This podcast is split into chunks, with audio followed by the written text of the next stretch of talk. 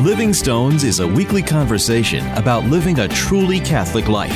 Deacon Harold Burke Sivers and Ken Hallenius help you deepen your relationship with Christ and His Church, discussing practical ways to grow in faith, participate more fully in the liturgy, and practice charity towards all. Hello and welcome to Living Stones. I am your co-host Deacon Harold Burke Sivers, and I'm joined in the, our studios in South Bend, Indiana, by my uh, one of my closest friends, a a man with uh, a heart of gold, and who was the inspiration for John Denver's hit song "Rocky Mountain High." Rocky Mountain High. The one and only Ken Hallenius. Ken, how you doing, my friend? I am great. I have no clue where you come up with these things. you are a real gem and a and a gift to me, definitely. Almost heaven is West Virginia. Uh, no, wait, is that the Rocky Mountain? Yeah, that is Rocky. Yeah. yeah. See, I don't even know how these. I don't know. They're all. They're all. I read a fascinating story about the history of John Denver, though. He was a he was a fascinating character. He of course, he died as a uh, experimental pilot in an experimental plane that he built, um, but that he was the son of an Air Force colonel, I think, who basically instilled in him a love of flight. So, oh, wonderful! It was a great uh, podcast. It was a podcast by uh, Mike Rowe in which he kind of tells these interesting stories, kind of like uh, what was the fellow who did the rest of the story, Paul Harvey.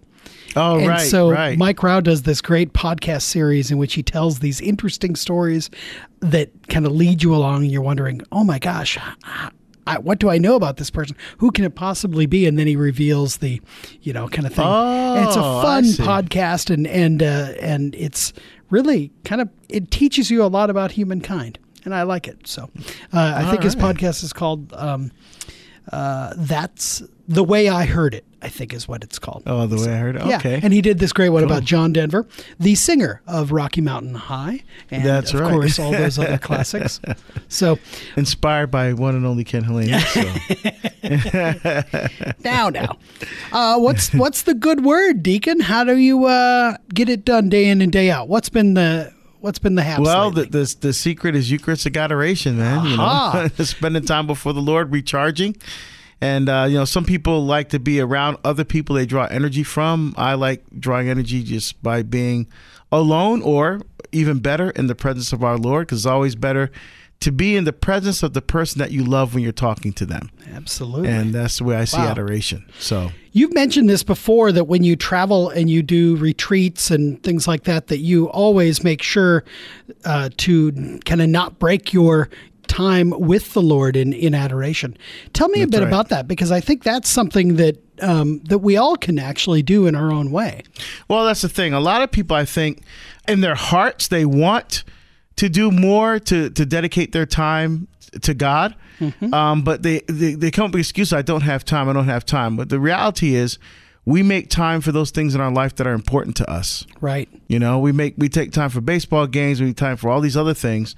But to me, uh, spending that time before the Lord is uh, is mo- some of the most important time of my week, and I de- definitely make priority uh, time for it. Yeah. um, because it is such a big priority in my life, and um, it's you know where I get inspiration.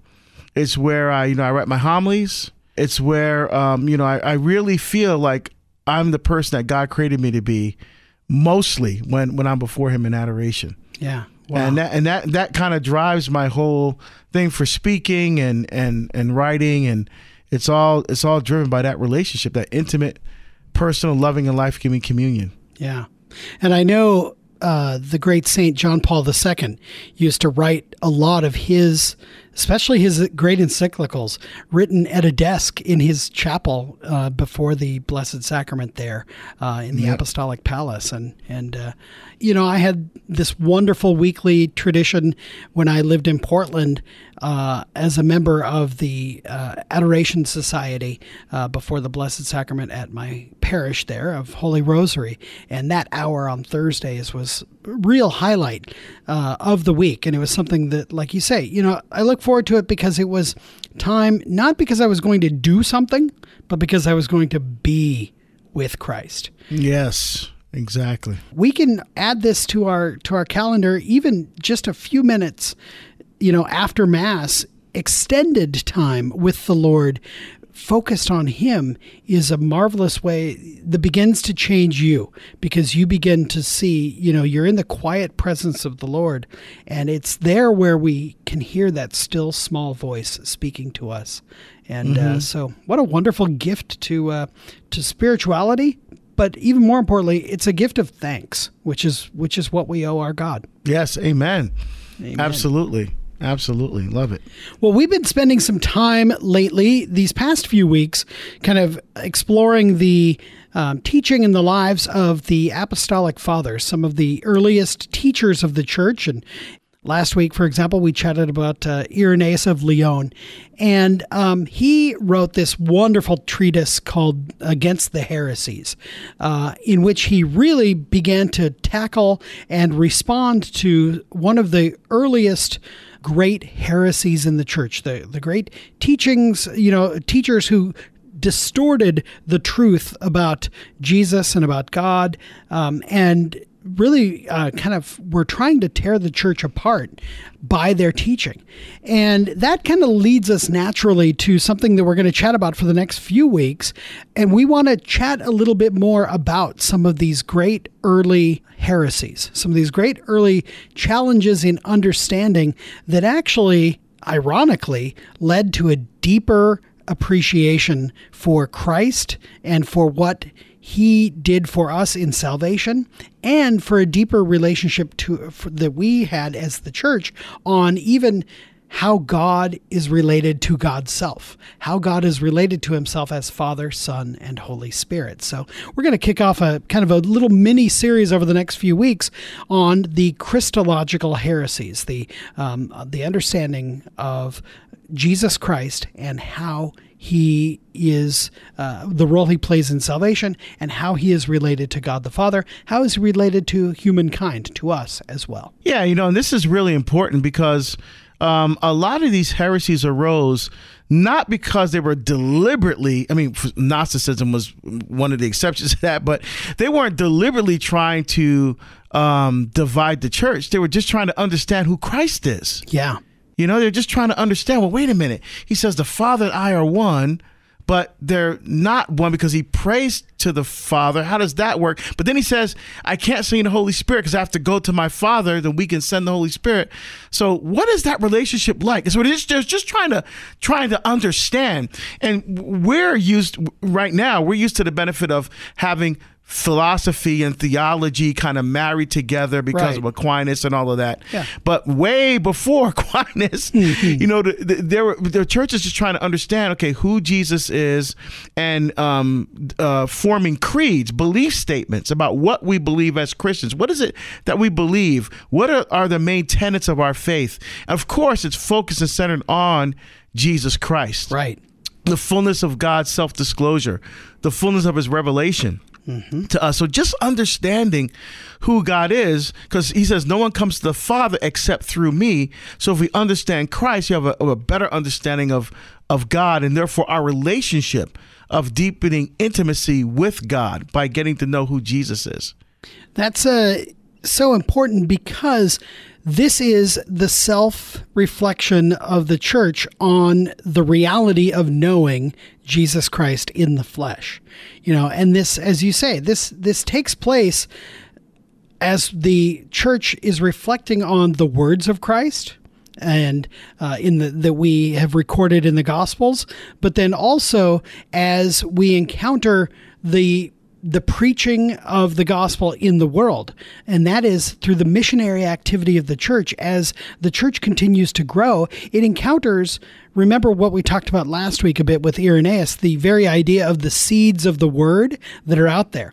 So God's gift of reason to us exists out in the world. And so, as uh, preachers and missionaries go out and share the gospel, they are encountering people who themselves have been reflecting on God in partial ways. And so, what the missionaries, Christian missionaries, do is they say, We want to introduce you to Jesus Christ, the fullness of revelation. And the people who are hearing them preach are going to bring their own ideas to as they're hearing. And so this is the work, this theology, this this reflection that we're talking about in these uh, over these next few weeks are the church helping to weed out the false things that people hear and kind of integrate as they begin to um, become Christian and as they enter into the church. And just a quick footnote here before we dive into the first one, Ken. You know, we spent a lot of time talking about how some of these uh, apostolic fathers talked about tradition and the magisterium, the teaching authority of the church, was handed down from Christ to the apostles and the apostles to those early fathers and to from them all the way down 2,000 years to us. And so that's why we needed a church because they had these different ideas of who Jesus was. And so instead of getting confused by all these ideas, well, okay, what does the church say? Mm-hmm, you know, mm-hmm. so the church was given authority by Christ and protected by the Holy Spirit to be able to teach the truth when it comes to uh, faith and morals. Exactly. You know, so that's how the church is able to speak with authority given by Christ himself and protected by the Holy Spirit.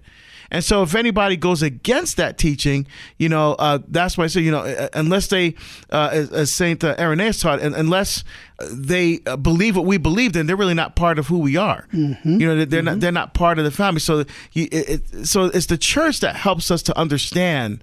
Uh, who Christ is and, and, and wades through all of the confusion and really gets to the heart uh, of the matter. So that that's why the church is important. Absolutely. You know, and an important thing to remember is that each of these heresies, these errors in teaching about about Christ and his identity, actually, ironically, it served the church in a useful way because they pushed the church to continue to meditate and reflect and pray about Christ and and enter into a deeper, richer um, well, one friend of mine wrote, a deeper, richer penetration of understanding.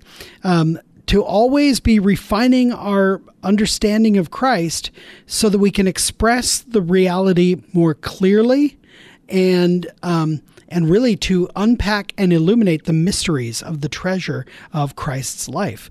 And um, you know, as we say, God can always draw good from evil you know, we speak about in the at the um, Easter Vigil, we say that the the necessary sin of Adam that gained for us so great a redeemer. You know, it is the the original sin of Adam that because of that we get Christ the redeemer. God draws good, very good, greater good from evil heresies are in a way kind of like that. They are an evil thing, you know, a, a, false teaching, a misleading teaching that tears at the church, but it's through dealing with them that the church actually is stronger and can articulate the truth more clearly. And so, uh, in a funny kind exactly. of way, these are a good thing. Not saying go out and become a heretic, folks.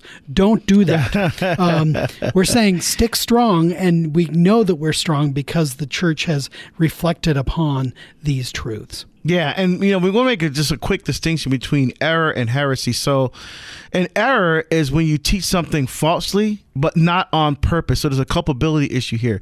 You're just teaching something that you thought was correct, but actually maybe it's not nuanced enough.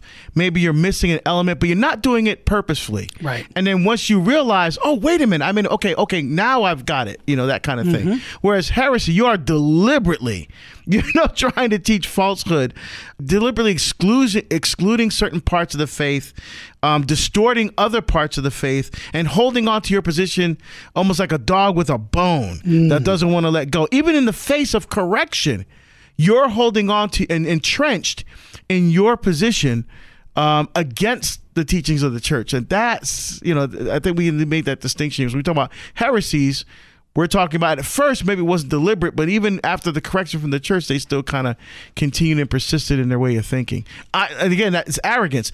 I know better than the church. Right, right.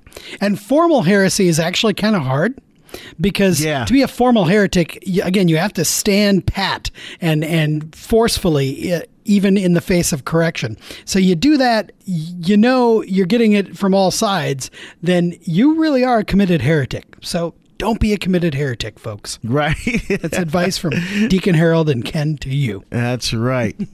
Well, so some of the early heresies, and we've actually kind of hinted at these uh, over the last few weeks. Again, we we mentioned kind of Docetism before. This idea that Christ appeared to be human, but that he wasn't. And so some of the early people who kind of thought this, we we talked about. Um, there was a, a kind of a Jewish movement called Ebionism uh, that said that Jesus was only an inspired man, uh, that he actually was not God proper, that he was just kind of inspired.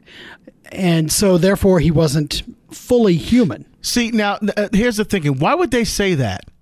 Because how could God become a human a human being? Right. I mean, that God had created everything in the universe, everything that exists, everything that will ever exist. Why would he want to unite himself to a creature? Why would he want to lower himself? You know, the catechism calls it divine condescension. Mm-hmm. You know, not a way of, because again, the church had to straighten this out because he didn't lose anything of what he was when he became right. human. You know, you see, and so so some people are struggling with that. How could Almighty, ever living God, who inspired the Scriptures, how could he? And, and so they're just trying to no. So he he, he can't possibly be God. So that's right. what the the, the dokeo in um, Greek means to seem or to appear. He only look. It's like an M&M. You know, it's a, it's a, shell on the outside, but on the inside, he just like really, you know, is not really God. And so so you could see them trying to struggle with this understanding of how God, why would God do that? How could God do that? Right. You know, again, we, we, we, we take it for granted now, but there was no developed theology back then. Right. And they're still struggling with all of this. And remember, we're, we're talking, you know, uh, 20, 30 years after the death of Christ. And so we're still in the very much in the apostolic era here. You know, and this actual concept that how could the ineffable God, the the almighty creator descend to creation is actually at the core also of uh, Islam. Uh, the very mm. idea that God that that God is so utterly unlike humankind that there's no way that he could descend to to take flesh mm-hmm. with us. Um, and it's certainly understandable the idea, and that's why God that that Jesus Christ is such a singular person unlike any other, um, and why um, it is such an incredible gift to us, and that we actually have to believe that what he said is true, that he did descend from the Father, because it is so utterly unreasonable to us in a way, except because God can do what God wants. And that's mm-hmm. at its core what happens. Um, you know, these teachings also tend to point to an idea of dualism. We talked a bit about this last week as well. Um, because God, who is so um, unlike us, would not deign to um, become one of, uh, you know, to take flesh, because implies that flesh is evil. It implies that flesh is so much less than God that it is unworthy of God. Um, and it's interesting because, of course, we read the very book of creation in, in, Genesis, and it says that God looked at what He has made, had made, and said that it is very good. You know, and yeah. so we need to affirm by affirming that Jesus Christ was indeed God and not just appearing. We are at the same time the church is denying that matter is evil. The church is is actually raising up the dignity of creation. Creation is good enough and God loves us that much that he came to be one of us. And so this is also a statement of affirmation of the dignity of creation. Creation was broken, creation needed healing, but it was good at its core because God created it good and God loves us. And so that's something that is um, a critical part of what uh, of how the church and why the church responded so forcefully to these early heresies. No, yeah, absolutely. And it's all about that that deepening intimacy. And it does, I mean, because he gave us his flesh, right? You know, right. To, to eat the, the Eucharist. So that, that also says something about the, the body You know, um, although obviously he's he, he's under only under the species of bread and wine. It's, it's fully giving himself God, but it's it's God feeding his a father feeding his family. You know, God feeding his family. You know, um, giving us his life.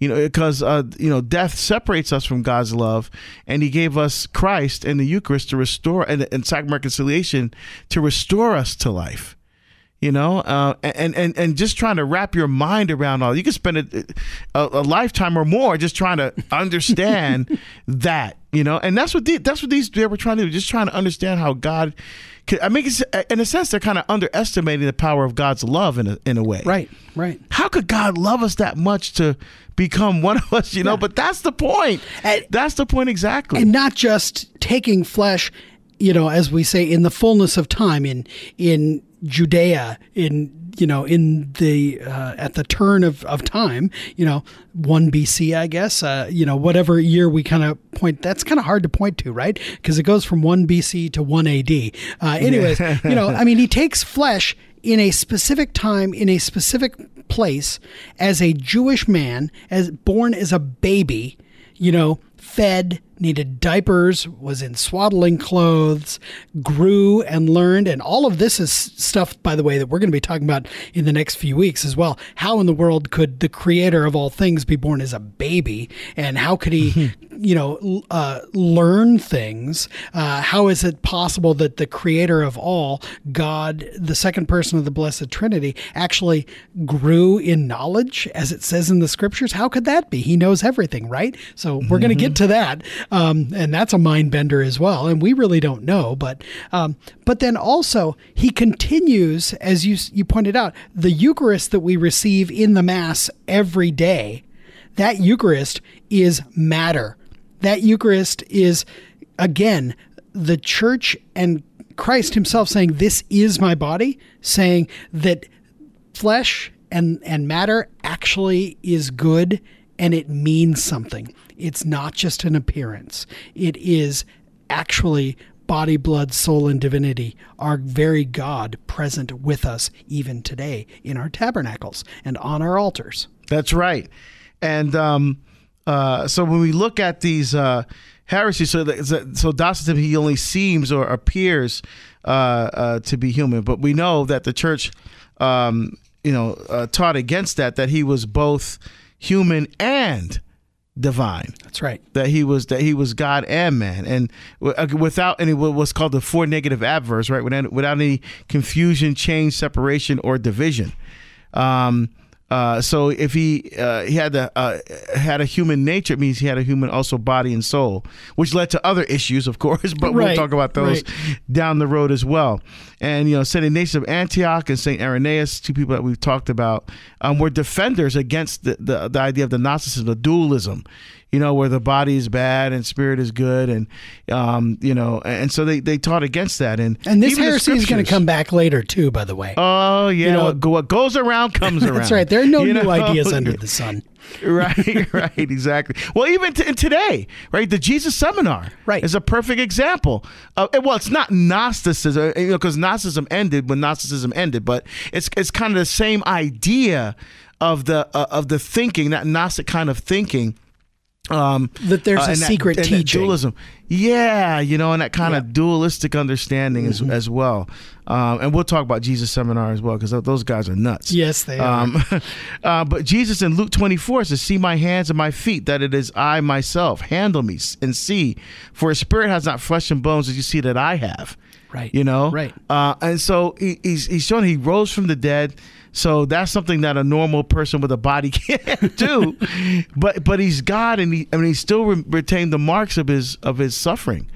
Of his, of his crucifixion to right. show that look see it is me this is not a ghost it's not spirit look Right. look at look at the marks and you know And give me a piece put of your fish. hands in here Thomas And feed stick your hand in here Yeah, all of these kinds you know, of yeah things, give me some fish exactly you know um, that says something wonderful about Christ's body um, and also about our but that again it's very good um, and that we should like, like Paul says glorify in, in 1 Corinthians chapter 6 uh, verse 19 glorify God with our bodies you know so beautiful Yeah. So that's kind of the uh, those ideas of you know Gnosticism and Docetism were kind of some of the earliest uh, heresies that got dealt with. Um, mid second or mid third century. So those those kind of cover through around 200. Again, remember Irenaeus of Lyon dies in 202, and he he dealt specifically with uh, with Gnosticism. Uh, as we kind of go forward, um, there was an idea of what was called adoptionism. Uh, Paul of Samosata, who was a bishop of Antioch in in uh, 260 A.D., uh, suggested that um, that uh, Jesus was God only in the sense that God's power rested on him in an extraordinary way. So, in other words, Jesus was not truly God, he was simply an extraordinary man who was the adopted Son of God. God chose Jesus because he was good and said, I'm going to choose you and give you power. Um, making him essentially a little more than a prophet uh, who managed to be able to raise people from the dead and perform some miracles. And, you know, and that's kind of interesting because some of the prophets in the Old Testament, uh, you know, Elijah raised a child from the dead.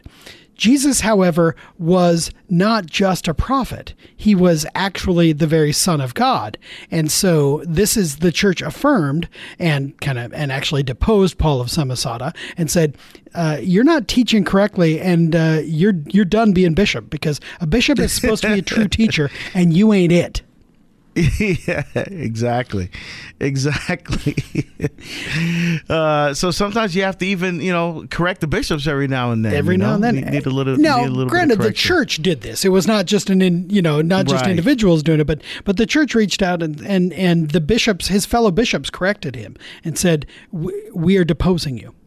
and we are the ones that are adopted.